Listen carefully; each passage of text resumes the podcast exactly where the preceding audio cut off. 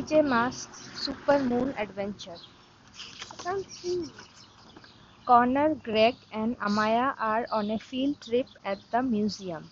They are visiting the planetary exhibit. Their teacher points to a big orange sphere above. This is what a harvest moon looks like. It only happens once in a year. And tonight everyone can look out their window and see a real harvest moon for themselves, he says. As the class takes a closer look, the three friends hang back. You know who loves the moon? asks Connor. Greg guesses werewolves. But Connor reminds him that Luna Girl would never miss the harvest moon. It is up to them to stop any mischief she might cause. That night the PJ Masks know what to do.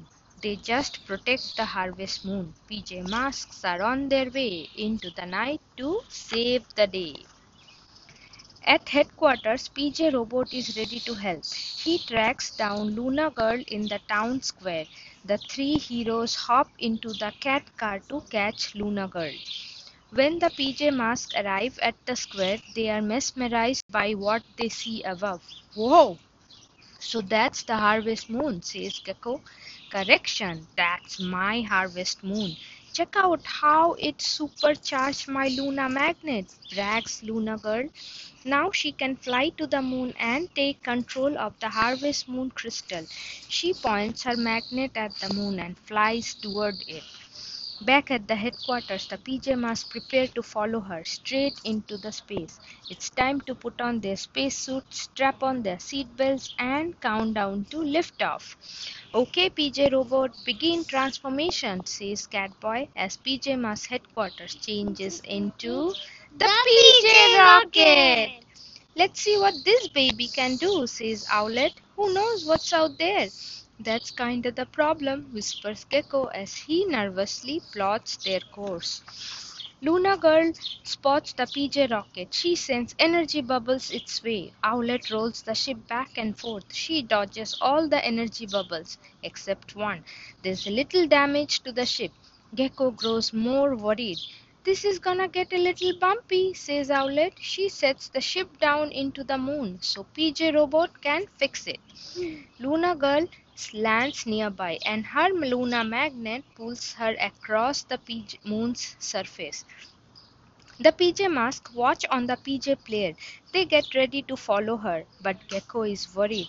I have never been away from home before. I'm scared we are going to be stuck here, he admits.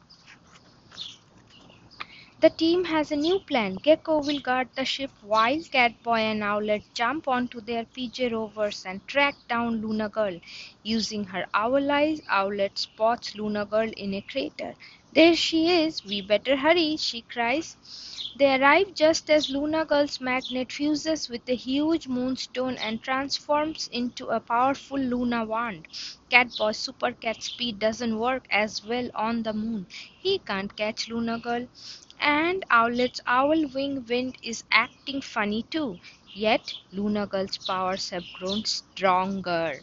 Sorry, PJ your powers don't work quite here the same on the moon, says Luna Girl as she quickly builds fortress and traps Catboy and Owlet in crystal pods. Gecko sees the whole thing on the comlinks from his friends' helmets, but then he loses contact. He knows he has to help them, even if it means going out into a place that scares him. You can do this, PJ Robot chirps. Time to be a hero, Gecko says as he heads into the dark on his PJ rover.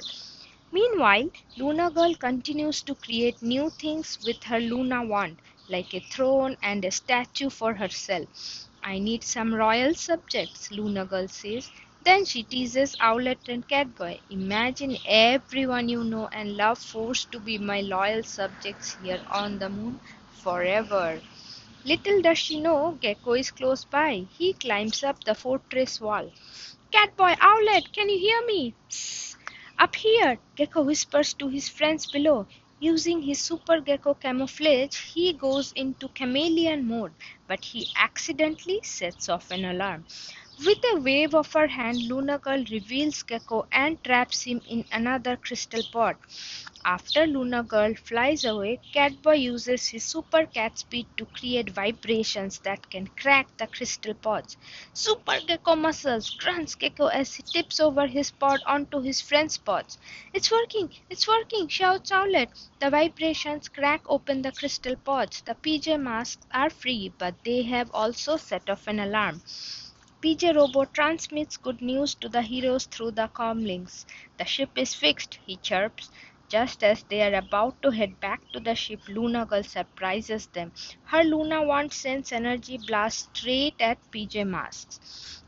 This time they are ready.